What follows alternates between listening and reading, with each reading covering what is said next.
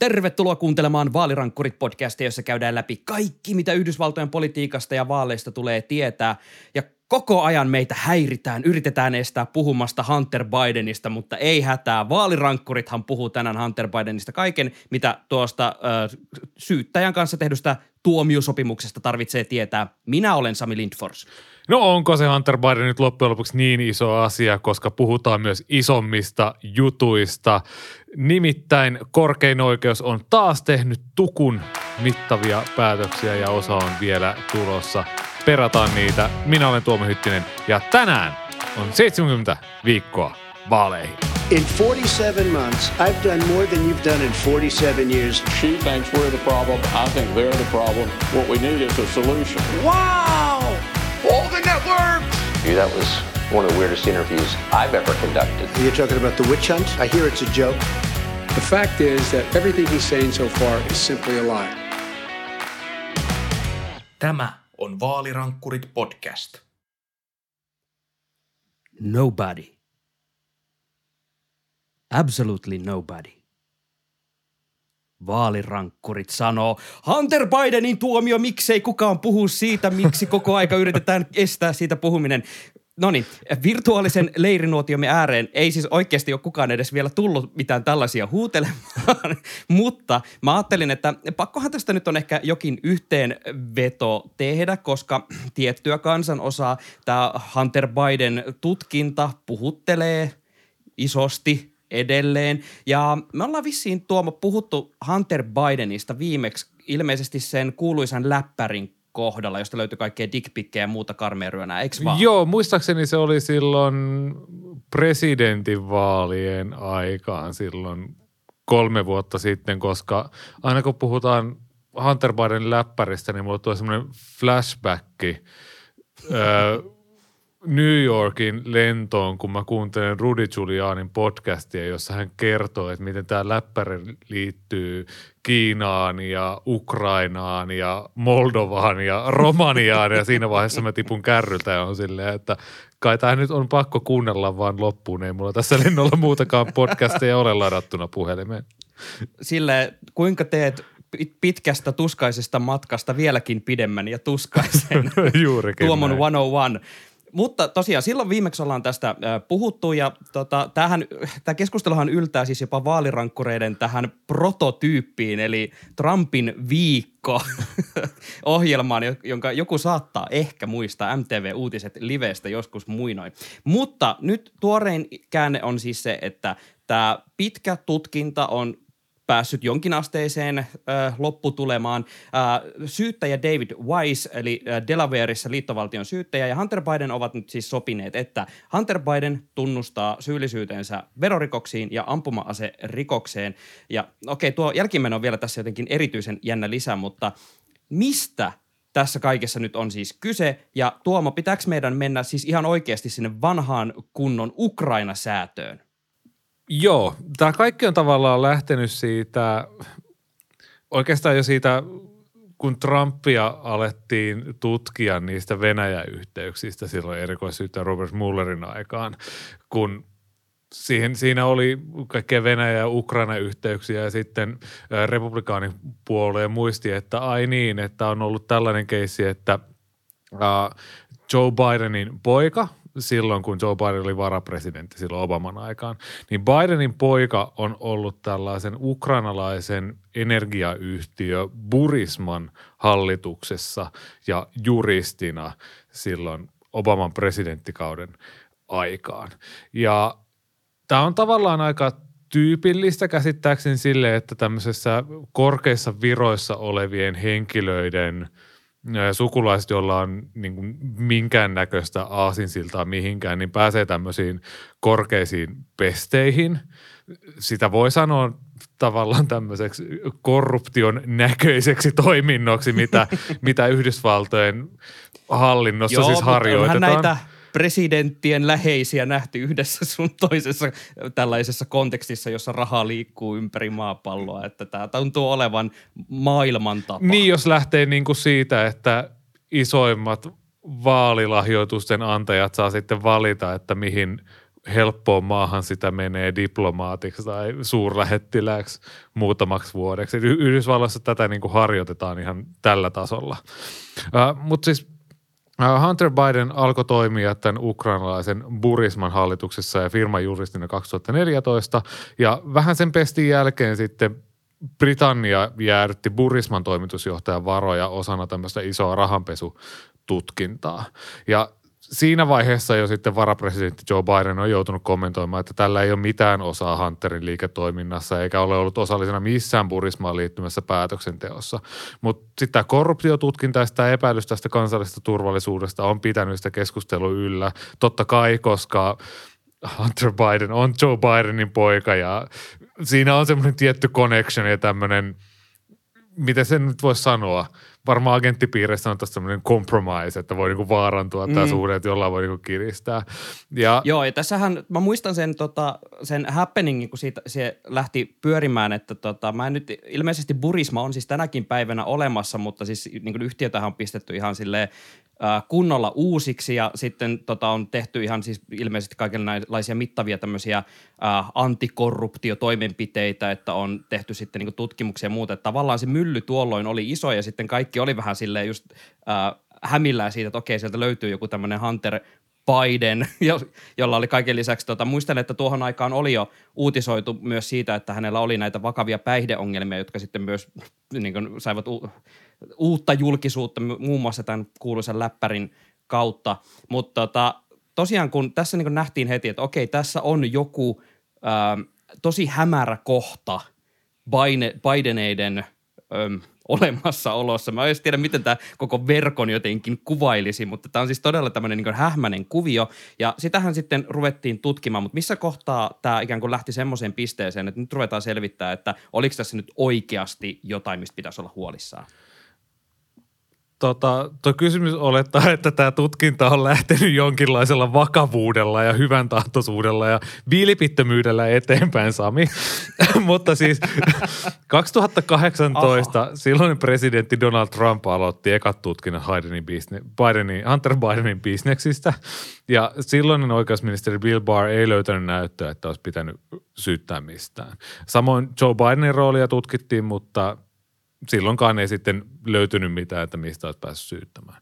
Mutta sitten äh, Trump nimitti tämmöisen, äh, tai itse asiassa en tiedä nimittikö hän nimenomaan tätä syyttäjää niin tutkimaan tätä, vaan tämä nyt on Trumpin nimittävä, nimittämä syyttäjä, äh, liittovaltion syyttäjä siellä Delawareissa, joka on tutkinut aina tuosta vuodesta 2018 lähtien about kaikkea, että että mitä siltä läppäriltä on löytynyt, mitä tietovuotoja on ollut, mikä on ollut Hunter Bidenin yhteys Burismaan, mikä on ollut Hunter Bidenin suhde Kiinaan, kaikkea tämmöistä, miten raha on liikkunut sieltä täältä tuolta, miten Hunter Biden on käyttänyt rahaa ja kaikkea oikeastaan Hunter Bideniin liittyvää. Joo, tässä mä, mä niin haluan kuitenkin nostaa esiin just sen, että äh, Hunter Bidenin tämä business-taju nyt, että tavallaan ei pidä myöskään sinänsä vähätellä sitä, että hänen tämä bisnesvainunsa on niin johtanut aika, sanoisinko, kusisiin tilanteisiin, että tämä Burisma tosiaan oli juuri silloin, kun hän siellä oli, niin oli niin todella äh, niin ko- korruptiotutkintojen keskipisteenä. Ilmeisesti ne niin diilit myös Kiinaan, niin ilmeisesti nämä niin kiinalaisyrittäjätkin, joiden kanssa tässä on vekslattu, niin sielläkin on ollut kaikenlaista niin hämärä bisnesepäilyä, että tavallaan Hunter Biden on kyllä niin rypennyt jossain todella semmoisessa Chinatownin hämärillä kujilla, jos tota, tämmöistä vertauskuvaa voi käyttää. Joo, mutta se mitä tässä tutkinnassa on nyt löytynyt ja mikä nousi otsikoihin – oli se lopputulos tai ei, mutta ainakin kaksi asiaa löytyi. Eli vuosina 2007 ja 2018 Hunter Bidenilta on jäänyt ilmoittavatta tuloja puolitoista miljoonaa dollaria ja niistä on jäänyt veroja maksamatta semmoinen 100 000 dollaria. Ne on maksettu takaisin vuonna 2021. Ja toinen asia, mitä sieltä löytyy ja minkä Hunter Biden on myöntänyt syyllisyyttä, se oli tämmöinen ampuma-aserikos. Eli kun hän osti aseen vuonna 2018, niin äh, oliko nyt Washingtonissa, jossa hän tämän aseen osti, niin siellä kun ostaa käsiaseen tai minkä tahansa aseen pitää täyttää tämmöinen lomake, missä kysytään ihan perusasioita, kuten nimeä osoite, syntymäaika sun muuta. Sitten siellä on tämmöinen kohta, että oletko joskus käyttänyt huumeita? Ja Hunter Biden on kirjoittanut tähän lomakkeeseen raksinut sieltä, että ei, en ole käyttänyt huumeita, vaikka hänellä on ollut jo silloin tiedossa hän julkisuudessa asti, että tämmöisiä huumeongelmia olemassa. Tässä vähän nousee kysymyksiä, että mi- mitäs nämä viranomaiset on silloin tehneet, kun tätä lomaketta on täytelty ja tarkasteltu.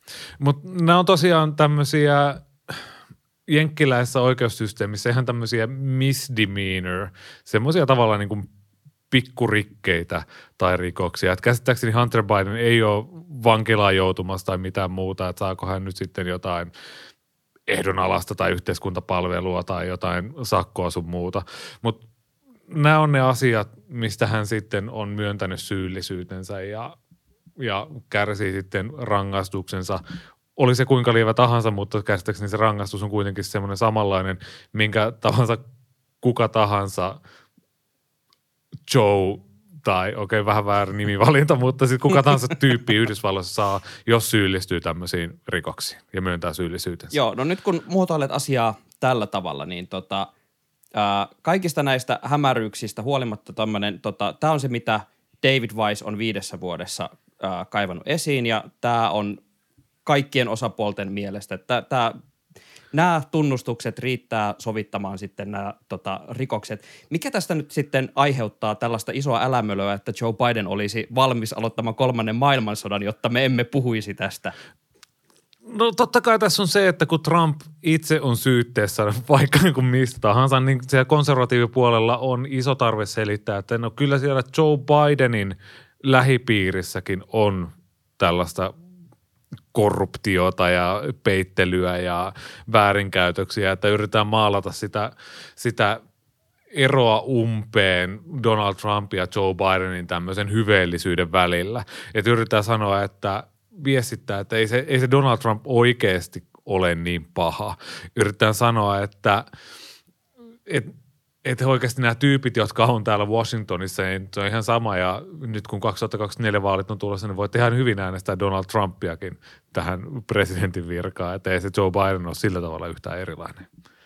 Joo, tässä pakko nostaa esiin, että yksi tämmöinen hähmäisin huutelu, mitä tässä on nostettu esiin, on, että olisi olemassa vielä jotain lisätietoja verovirastosta, että joku uh, whistleblower olisi tehnyt jonkun suuren raportin kaikesta, mikä sitoo Joan ja Hunterin kaiken maailman rikoksiin, mutta sitten tätä ei, raporttia ei IRS mukaan ole olemassa. David Weiss ei ole ilmeisesti tällaisesta kuullut, eli sitten tämä on tämmöinen, jaha, nähtäväksi jää sitten taas, että mikä on tämän teorian laita, mutta mm.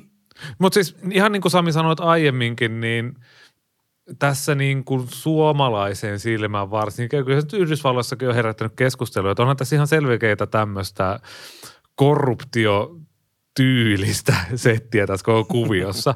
siis se, että Hunter Biden on koulutukseltaan juristi ja hän on ollut siellä niin kuin energiayhtiön hallituksessa ilman niin kuin minkäänlaista asiantuntemusta energia-alasta tai muusta. niin kaikki, kaikki on tavallaan ollut sitä mieltä, että okei, että hän on päässyt sinne hallituksen pelkästään nimensä perusteella, mutta sitten mielipiteet eroaa lähinnä siinä vaiheessa, että onko hän pyrkinyt hyötymään tai onko hän pyrkinyt hyödyttämään isäänsä siitä positiosta, että hän on ollut siellä hallituksessa. Ja pitää tosiaan tähdentää sitä, että vaikutuksesta Joe Bidenin ei ole minkäännäköistä näyttöä, niin kuin on monen kertaan sanottu. Ja sitten sit jos uskoo semmoiseen ihmisten ja konservatiivipuolen hyveellisyyteen, niin luulisi, että jos on huolissaan Hunter Bidenin korruptiosta, niin olisi sitten huolissaan – presidentti Donald Trumpin vävyn Jared Kushnerin yhteyksissä Saudi-Arabiaan. What aboutismia Tuomo, what about? Niin, Jared sai, siis kun Trump lähti, lähti valkoista talosta Maralaagoon, Jared sai vähän sen jälkeen kaksi miljardia dollaria Saudialta tosta vaan, vaikka kruununprinssiä varoitettiin mm. siitä, että hei, tämä kaksi miljardia, mitä nyt lähtee meidän jostain öljyrahastoista, niin tämä saattaa olla niin kuin varojen hassaamista – ja se on kuitenkin maa, joka on ostanut niin kuin Cristiano Ronaldon kehäraaken, sillä ei ole mitään mutinoita ja maksanut varmaan tyyliin saman verran palkkaa, kun hän pelaa palika, pari kautta täällä meidän pääsarjassa foodista. Mä tota, äh, täytyy vielä niin kuin palata just tähän äh, ikään kuin kuinka ansioituneita henkilöitä nousee äh, päättäviin tehtäviin, niin tota, Liz Cheney hän just vastikään kommentoi, että Yhdysvaltain demokratian suurin ongelma ja uhka on tällä hetkellä se, että he valitsevat idiootteja. ja, ja tota, jotenkin tämmöinen, niin just tässä vaikea niin löytää semmoista, äh, yhd, niin suomalaisen näkökulmasta, niin kaikki Yhdysvalloissa tapahtuva tämmöinen päätöksenteko ja virastot ja muut ja poliisilaitokset tuntuu toimivan just semmoisella, että, että tota, ei Suomessa menisi läpi – ei, niin kuin millään tällaiset virkanimitykset ikinä missään. Että, tota, jotenkin tuntuu, tuntuu, että jos halutaan jotain edistystä mihinkään, niin tota, tämä niin koko ajatus tästä, että minkälaiset läheiset, millä ansioilla pääsee yhtään mihinkään, niin pitäisi laittaa täysin uusiksi. Että Joo, jätetään tämä räntti siihen, koska jos joku Hunter S. Thompson on pystynyt olemaan sheriffi, niin tota, taivas varjelle kaikilla, jopa mulla on varmaan ansioita päästä johonkin veroviraston johtoon tätä menoa. Joo, mä lupasin, että mä lopetan. Nyt mä jatkan. Onko tällä Tuomo joku vaikutus uh, Joe Bideniin? Näkyykö tämä jotenkin siinä, että miten Joe Bideniin suhtaudutaan tai millä tavalla ikään kuin tuleeko tämä häntä lähelle nyt jollain tavalla – jotenkin, jotenkin musta tuntuu, että ei, ei välttämättä niin lähelle kuin toivottaisi, koska jos muistellaan vielä sitä 2020 vaalien sitä läppärikeissiä, kun Rudy Giulianit ja muut sanoivat, että hei, tässä on oikeasti jotain, ja silloin mitään isoa mediaa, niin kuin Wall Street Journal ja Fox ja muita, ei päästetty tutkimaan sitä, että – ja nämä journalistiset tahot, jotka tekevät oikeita journalistia, journalismia toisin kuin esimerkiksi New York Post, ää, olisi päässyt tutkimaan sitä ja verifioimaan itse, että onko tässä jotain, niin siinä tehtiin virhe, koska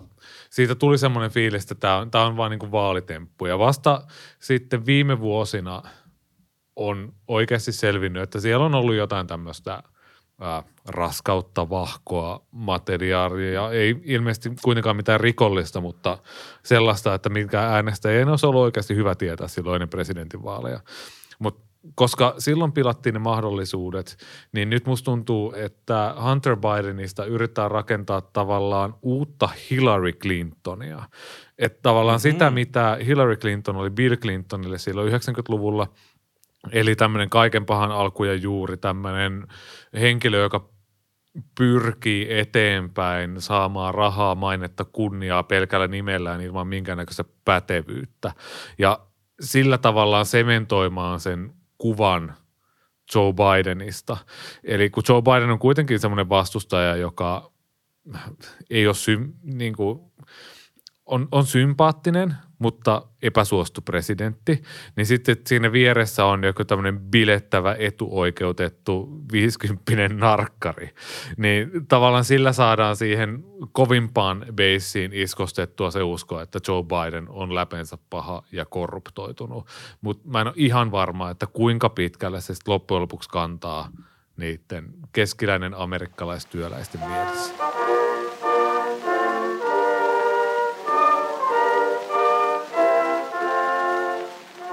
Puidaan seuraavaksi korkeinta oikeutta, sillä korkein oikeus päätti jäädä jälleen... Huomasitteko, ää, huomasitteko, huomasitteko? Just kun puhuttiin Hunter Bidenista, niin Sami vaihtoi aihetta. Älä nyt... Tuomo mun purismarahat tota menee, jos ei liikuta eteenpäin. no niin, no niin tota, jatkamme valtion kätyreinä eteenpäin tätä korkeimman oikeuden päätöksiä. Nimittäin kesä, kesätauko sieltä tulla tota, jolkottaa.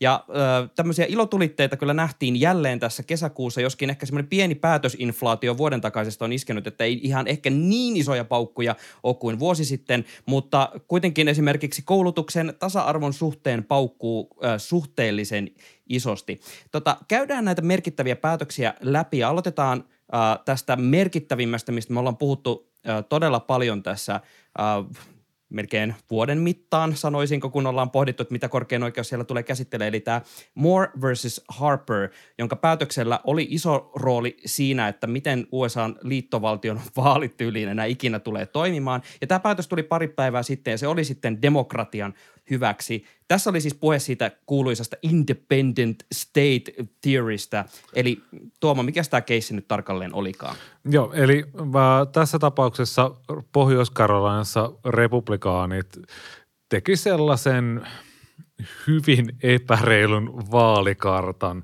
jonka osavaltion korkein oikeus kumos äh, viime vuonna.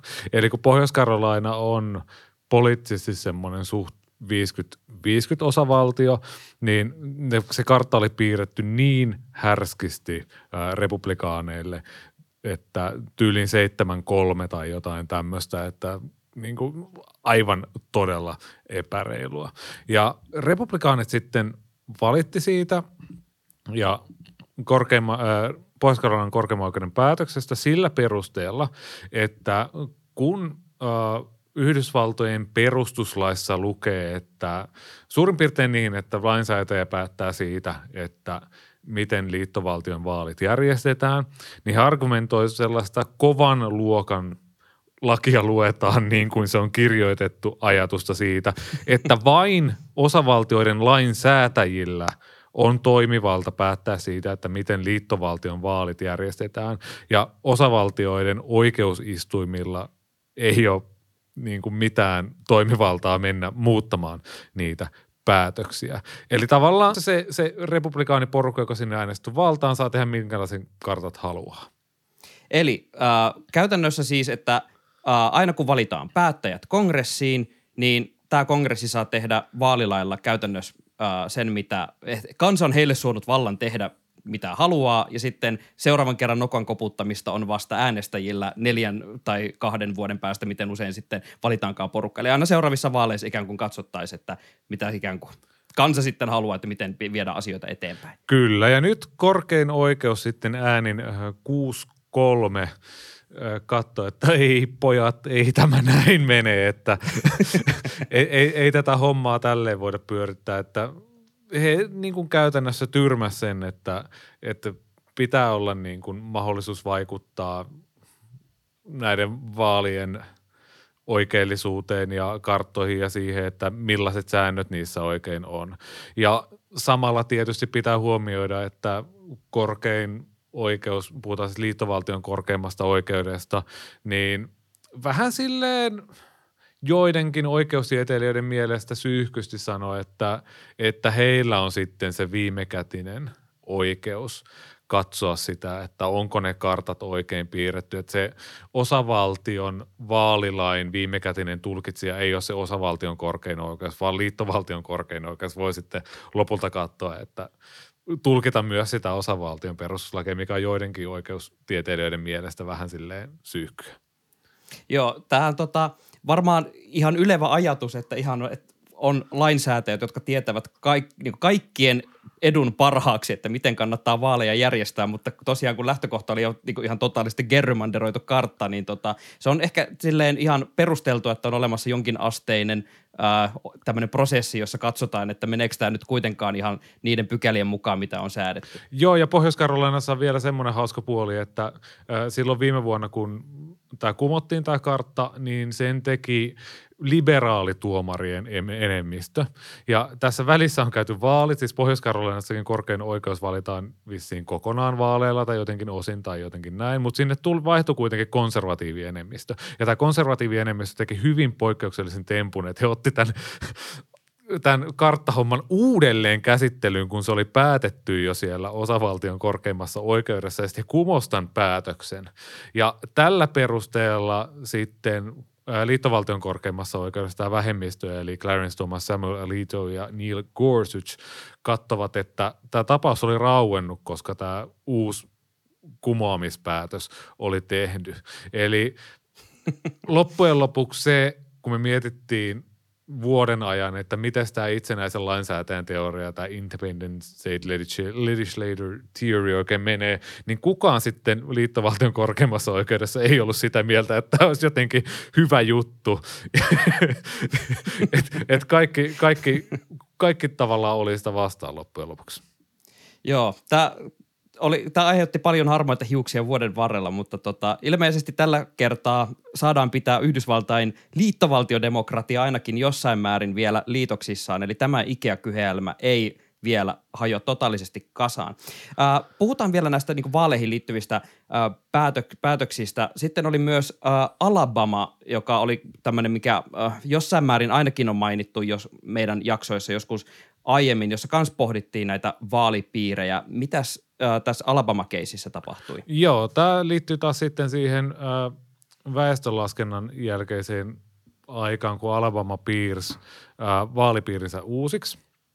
Ja he teki sitten vaalikartan re, reilusti yli puolta vuotta ennen välivaaleja ja äh, Alabamassa noin neljäsosa väestöstä on mustia, mutta Alabama piirsi vaalipiirissä sillä tavalla, että yksi seitsemäsosa tästä vaalipiiristä, eli kun se on seitsemän vaalipiiriä, niin käytännössä vain yhdessä tällä mustalla vähemmistöllä oli mahdollisuus valita mieleisensä edustaja sinne. Ja nyt korkein oikeus katto äänin 5-4, että, että tämä on laitonta. Siis perustuslain 14 lisäyksen vastaista tällaista rodun, rodulla rotuperusteista germanderointia. Tätä ei niin hyväksytä. Ja tämä yllätti kaikki asiantuntijat, koska kaikki oli sitä mieltä, että tämä konservatiivien hallitsema korkeaoikeus viimeinkin tuhoaa tämän 60-luvulla saavutetun suuren kansalaisoikeussaavutuksen. Ja pistäisi tämän koko homma romukoppaan, mutta ei. Nyt siis ilmeisesti siellä äh, pakotetaan piirtämään toinenkin vaalipiiri, jossa tällä mustalla vähemmistöllä on mahdollisuus valita edustaja. Ja samalla tämä vaikuttaa sitten muun muassa Louisianaan, jossa on vähän tämmöinen samanlainen tilanne, että sielläkin oli ä, oikeudessa käsitelty tämmöistä asiaa. Ja tämä sitten vaikuttaa taas ensi vuoden ä, presidentin ja, no ei varmaan presidentinvaaliin, mutta kongressivaaliin. Eli tässä on teknisesti ottaen mahdollista, että tähän tiukkaan edustajahuoneskabaan ää, demokraatit on saamassa mahdollisia ää, lisäpaikkoja sitten. Ja pitää vielä lopuksi huomioida, että tässä nimenomaan puhutaan vaan siitä, että onko gerrymanderointi mahdollista rodun perusteella. Et se näyttää niin kuin edelleen olevan jossain määrin perustuslain vastaista, mutta kerrymanderointi sitten puoluetaustan perusteella on edelleen laillista. Eli esimerkiksi New Yorkissa demokraatit voi edelleen piirtää sen kartan, joka tuhoaa republikaanit siellä. No niin, eli tämmöinen, että asia palataan, mutta hieman eri termein niin sanotusti. Ää, mennään sitten tuohon varsinaiseen isoon ilotulitteeseen, joka tota, saatiin tässä ja tuoreimpana, tämä affirmative action, eli tämä positiivinen syrjintä käsite, joka minusta edelleen kuulostaa ihan tosi häiritsevältä, mutta eipä siinä ei, niin parempaakaan käännöstä tässä nyt sinänsä, sinänsä ole. Mutta tämä päätös nyt mullistaa yhdysvaltalaisen koulutuspolitiikan täysin. Lähdetään tuomaan nyt kertaamaan tätäkin, että mistä tässä päätöksessä oli kyse. Joo, tämä affirmative action eli positiivinen syrjintä on samanlainen 1960-luvun semmoinen kansalaisoikeusliikkeen äh, iso voitto kuin mikä on ollut tämä vaalilaki, joka kiertää, kieltää syrjinnän rodun perusteella. Eli Yhdysvalloissa korkeakoulut on 60-luvulta lähtien voinut huomioida hakijarodun silloin, kun nämä on hakenut korkeakoulu, että alu, aluksi oli sellaista, että kiintiöidään ä, tiettyjä paikkoja vähemmistöille, mutta se on jo 1960-1970-luvulla katsottu, että tämmöistä kiintiöitien pelkän rodun perusteella ei voi tehdä. Mutta sieltä lähtien on ollut mahdollista, että se huomioidaan yhtenä perusteena silloin, kun hakijat hakee korkeakouluihin. Ja tavoite on ollut tosiaan tasata näitä koulutuseroja väestön keskuudessa, eli mustat ja espanjaa puhuvat on ollut aliedustettuja korkeakoulussa väestön osuutensa nähden. Mutta sitä on koko ajan pikku, pikkuhiljaa nakerrettu tätä oikeutta, eli päätös päätökseltä. Vähän samalla tavalla kuin abortin kanssa sitä on tehty hankalammaksi.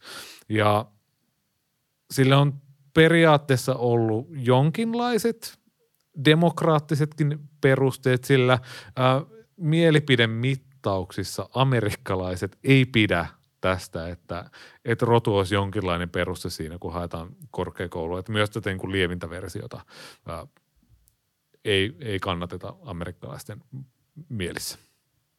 Mä on pakko nostaa tässä siis, mikä tässä on mielenkiintoista, että esimerkiksi Clarence Thomas, äh, korkeimman oikeuden tuomari, joka myös oli sitä mieltä, että tämä systeemi pitää lakkauttaa, niin teknisesti ottaen hän on päässyt tähän omaan asemaansa juurikin tämän systeemin avulla. Mä suosittelen kaikkia kuuntelemaan äh, tuoreemman Slow Burn podcastin tuotantokauden, jossa käydään läpi siis täysin äh, Clarence Thomasin historiaa, ja siinä niin kuvataan mun mielestä tosi hyvin vaan siis sitä, että äh, hän on kuitenkin lähtenyt kouluihin aikana, jolloin äh, mustalla väestöllä tosiaan ei ollut mitään ihan hirveän hyviä mahdollisuuksia ponnista, etenkin kun hän on Georgian jostain maaseudulta kotoisin, mikä oli niin äärimmäisen rasistista. Siinä kuvataan hänen kokemuksiaan, kun hän on halunnut mennä kaverinsa kanssa baariin ja on heitetty ulos sillä verukkeella, että ovat aiheuttaneet melua, vaikka ovat istuneet hiljaa omassa pöydässään odottamassa ruokaa ja tota, niin kaikkea näitä kokemuksia.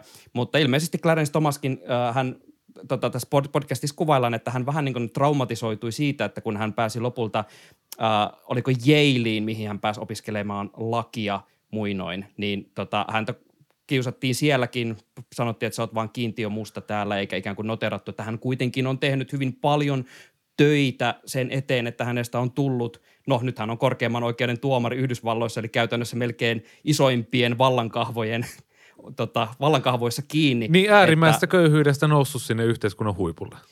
Kyllä, ja tota, olisiko tämä ollut mahdollista, jos olisi ollut käytännössä se vanhan liiton täysblokki mustalle väestölle, niin tota, enpä usko. Mutta tavallaan tämä on ollut se niin tausta siinä, että on katsottu, että siellä niin pitää myös niin katsoa just sitä, että kun Yhdysvaltojen historia mustan väestön kohtelemisessa on aika synkkä, niin sitten katsotaan, että voidaan antaa tällaista tasotusta, että katsotaan, että täällä on ihminen, jolla on kykyjä ja voidaan sitten ottaa sisään ja tota, auttaa häntä vielä kehittymään et, eteenpäin. Että tämä on ollut tämä idea, mutta kuten puhuttu, niin tässä kansalaisetkin on vähän katsonut, että onko tämä niin ihan tätä päivää tämmöinenkään ajattelu. Ja tämä sitten äh, lähti eteenpäin ilmeisesti Harvardista ja Pohjois-Carolinasta. Joo, tämmöinen järjestö nimeltä Students of Fair Admission, joka siis nimeltäänkin kuulostaa siltä, että se on suunniteltu tällaisen tapauksen riitauttamiseen. Haas jos Harvardin yliopiston. Ei kai, ja tällaista.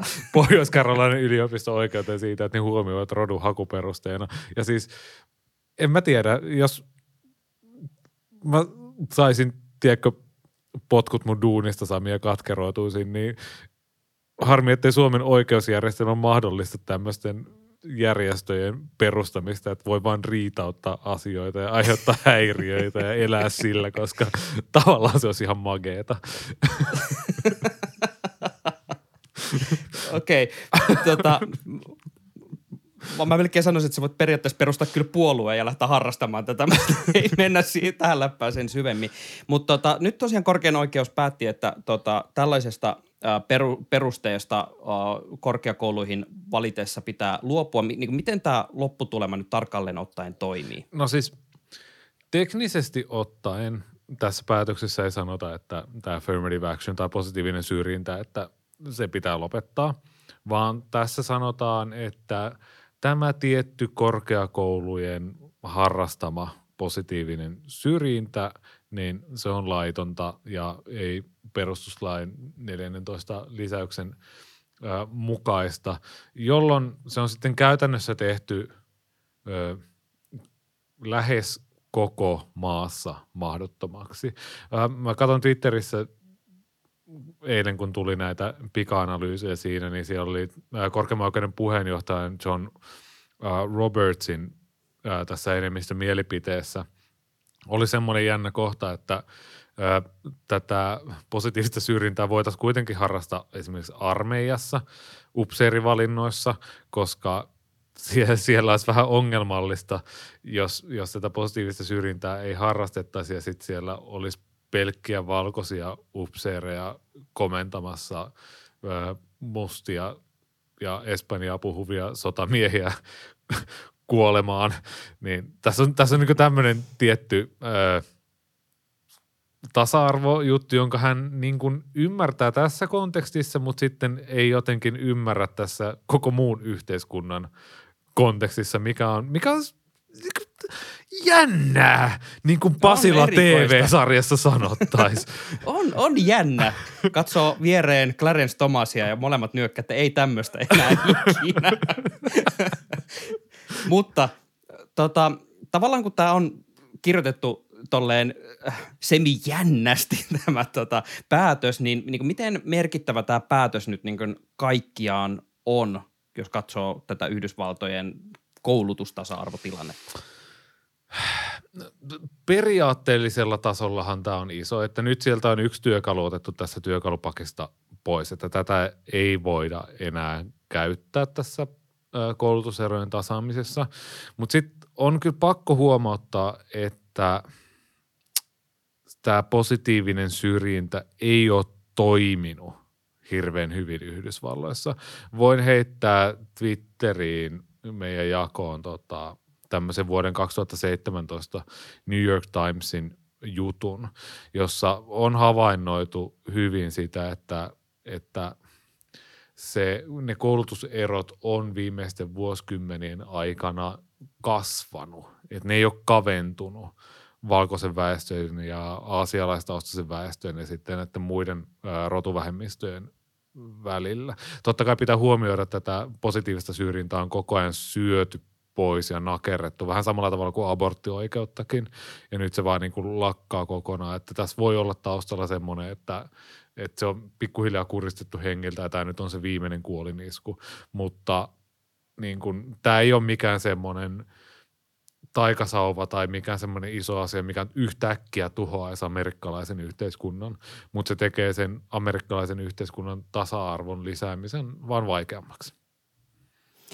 Siirrytään vielä tässä kohtaa puimaan ihan yleisesti sitä, että missä jamassa itse korkein oikeus tällä hetkellä on, sillä äh, näitä päätöksiä tehdessä niin äh, Clarence Thomasin ja tämän vaimon Ginny Thomasin äh, vaalikieltämissekoilut, niin ne, niitäkin niin puidaan edelleen, mutta sitten me ollaan saatu myös pikkasen lisää vettä myllyyn, kun myös äh, Samuel Alitosta on äh, julkaistu myös tietoja, että nyt on ehkä vähän hähmästä meininkiä ollut. Lähdetään tota, kertaan nopsaan näitä Clarence Thomasin metkoja ensimmäiseksi, eli tota, mitä mikä, mistä tämä niinku vyyhti alkoi, kun äh, Clarence Thomasista alettiin julkaista uutisia? Joo, siis tämmöinen äh, tutkiva journalismin, äh, onko se nyt säätiö, ProPublica, joka, tai säätiön rahoittama tämmöinen porukka, niin julkaisi tuossa, muistaakseni huhtikuun puolella me tehtiin jaksokin siitä, voitte kuunnella sen, missä tämä asia käydään tarkemmin läpi, mutta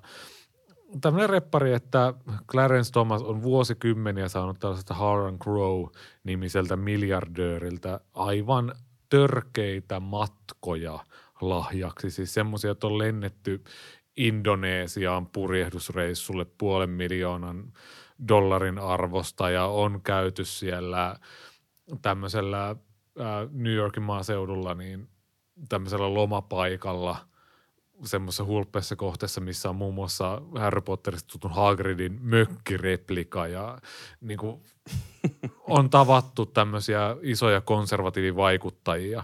Ja sitten on kysytty tietysti sitä, että mitenköhän tämä on vaikuttanut Clarence Thomasin päätöksentekoon. Ja hän, hän, Clarence Thomas ei siis ole ilmoittanut näistä missään.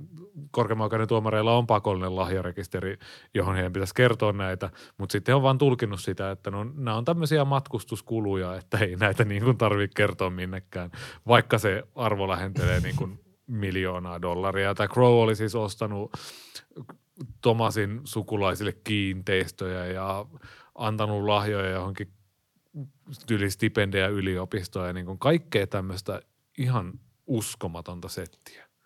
Joo, tässä tota, muistaakseni joku argumentti kuului, että hän on katsonut, että ei, että jos joku kaveri, tyyppi kutsuu jonnekin mökille viettämään aikaa ja mä menen sitten sinne mökille, niin eihän semmoista, niin, että ei, ei se ole nyt vielä mitään korruptiota, niin mä sanoisin, että puolen miltsin mökki jossain Indonesiassa on kyllä hell of a trip, sanoisin tällä tavalla. Ja nythän tota ProPublicahan on jatkanut siis näitä, tätä urakkaansa ja tuorempana on Samuel Alitosta vähän samankaltaisia storeja, että hän on jättänyt ilmoittamatta juurikin tällaisia ää, luksusmatkoja kalastamaan Alaskaan ja ties niin kuin, ympäri maailmaa. Ja nämä oli rahoittanut niin ikään tämmöinen ää, konservatiivi miljonääri tai ehkä miljardööri, iso vaikuttaja, tämmöinen Paul Singer. Ja tässä sitten oli vielä niin kuin, tosi selkeä rist, eturistiriita mahdollisuus siinä, että tämä Paul Singer on myös tämmöinen tota, iso nimi yhdysvaltalaisessa bisneksessä. Ja ilmeisesti aika monia keissejä on Paul Singerin äh, firmojen käsistä lähtenyt juurikin niin kohti korkeinta oikeutta päätettäväksi. Ja Samuel Alitohan on nyt ilmeisesti tähän mennessä vaan kommentoinut, että no ei tässä ole ongelmaa, kun en mä ole tiennyt, että ne on ollut Singerin tapauksia, mitkä on tullut meikäläisen käsiin.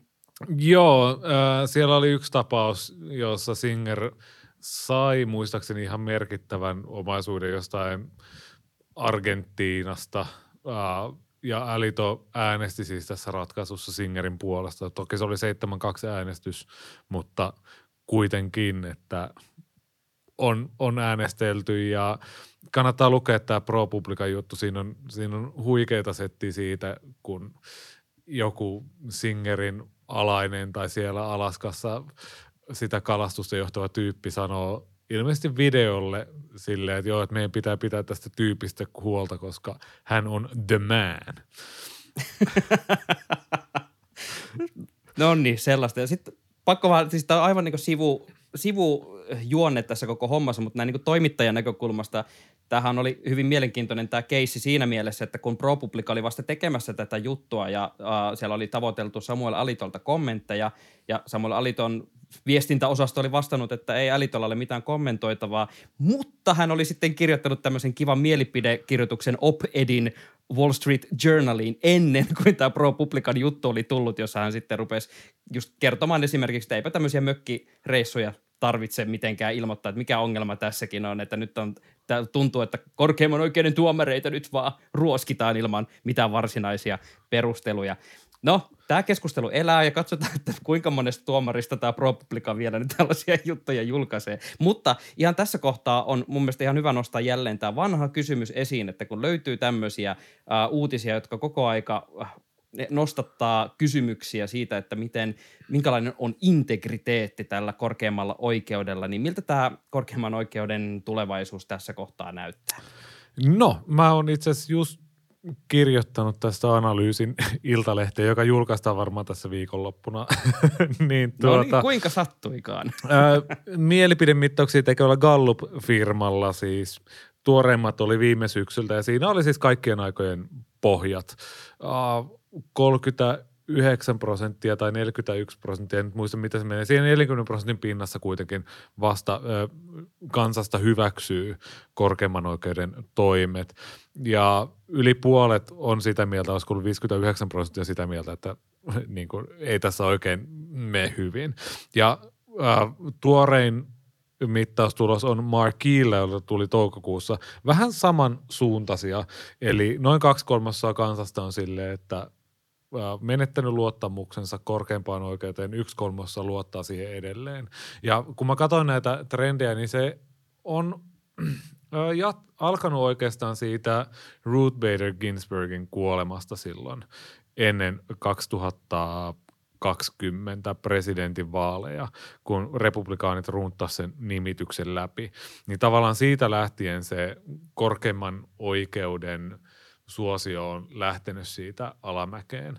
Ja on tosi mielenkiintoista nähdä, että kun tämä on selkeästi nyt siitä, että on, se oikeus on muuttunut paljon konservatiivisemmaksi kuin mitä se aiemmin on ollut. Toki se aiemminkin on ollut vuosikymmenet nyt konservatiivikomennossa, mutta nyt se ei enää ole oikeuden puheenjohtajan John Robertsin käsissä, että se on luistunut niin kuin hänen näpeestään pois se oikeuden linja, niin kun se linja on tämmöinen ja se linja jatkuu tämmöisenä ja se linjan takia se suosio on nyt näin alamaissa, niin miten tämmöiset alitot ja tomasit, tämmöinen voi sanoa suoraan niin kuin korruptiomainen toiminta, josta heitä ei saada vastuuseen, niin miten se vaikuttaa? Mä luulen, että se alamäki vaan menee alaspäin ja alaspäin ja alaspäin, mikä on tosi huono asia, koska vertasin tässä artikkelissa myös sitten kansanmielipidettä kongressista, ei hyvä, presidentistä, ei hyvä,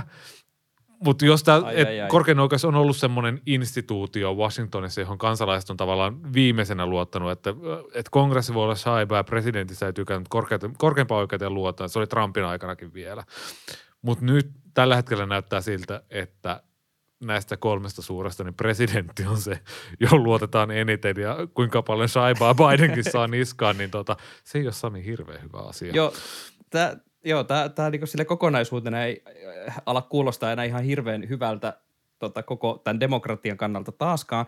Mun on pakko vielä kysyä tässä kohtaa siitä, että kun ää, aiemmin tota, va- vaalien yhteydessä aina nostetaan esiin se, että pitäisikö sitten ää, back the court, eli pistää kokonaan jotenkin tämä kokoonpano korkeimmassa oikeudessa uusiksi, että pitäisikö Bidenin vaan ruveta tunkea sinne sitten liberaalituomareita lisää, jotta saataisiin demokraattien näkökulmasta jotain balanssia tähän touhuun. Onko niin ollut jotain puhetta tai onko tämä keskustelu palannut millään tavalla Framille? No siis sieltä demokraattipuolueen vasenlaita oli silleen, että no nyt niitä tuomareita lisää, ja sitten Biden oli silleen, että ei, sehän saattaisi vaikka politisoida tämän korkeimman oikeuden, mikä oli silleen, että mitä puhut vanha mm. mies. Mutta siis pitää oikeasti huomioida se, että ei demokraateistakaan niin kuin iso osa on sitä mieltä, että ne ei nyt tämmöisiin hommiin ö, pidä lähteä. Ja republikaaneja on täysin mahdoton saada messiin.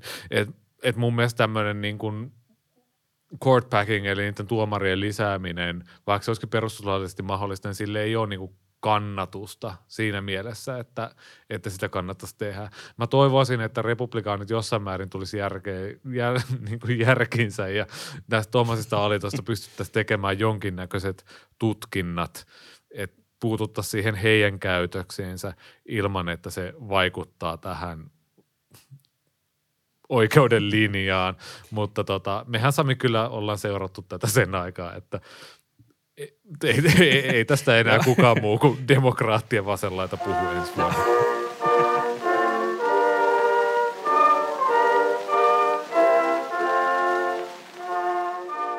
Kaiken takana on twiittiosiossa paljastetaan tällä kertaa, miten syvälle Bideneiden lonkerot ovatkaan meidän kaikkien arkeen yltäneet. Tämä twiitti tulee käyttäjältä nimeltä John Drake, ja hän on twiitannut, että My wife handing me divorce papers. Me Nice try. This is clearly meant to distract from the Hunter Biden investigation. Eli vaimo ojentaa avioeropaperit ja johon John tässä vitsissään kommentoi, että hyvä yritys, että tämä on, tarko- on tarkoitus vaan hämätä siitä Hunter Biden tutkinnasta. Ja tämä on mun mielestä aivan siis loistavaa, että John nostaa tämän esiin. Tuomo, millä tavoin sua on häiritty tässä viime aikoina, jotta me ei missään nimessä puhuttaisi Hunter Biden tutkinnasta? Mä en tiedä, onko mua hirveästi häiritty, mutta mä ainakin otan tästä sellaisen aseen, että kun mun puoliso seuraavan kerran kysyy, että voitko viedä roskapussin vai voisitko imuroida, niin mä oon silleen, nice try!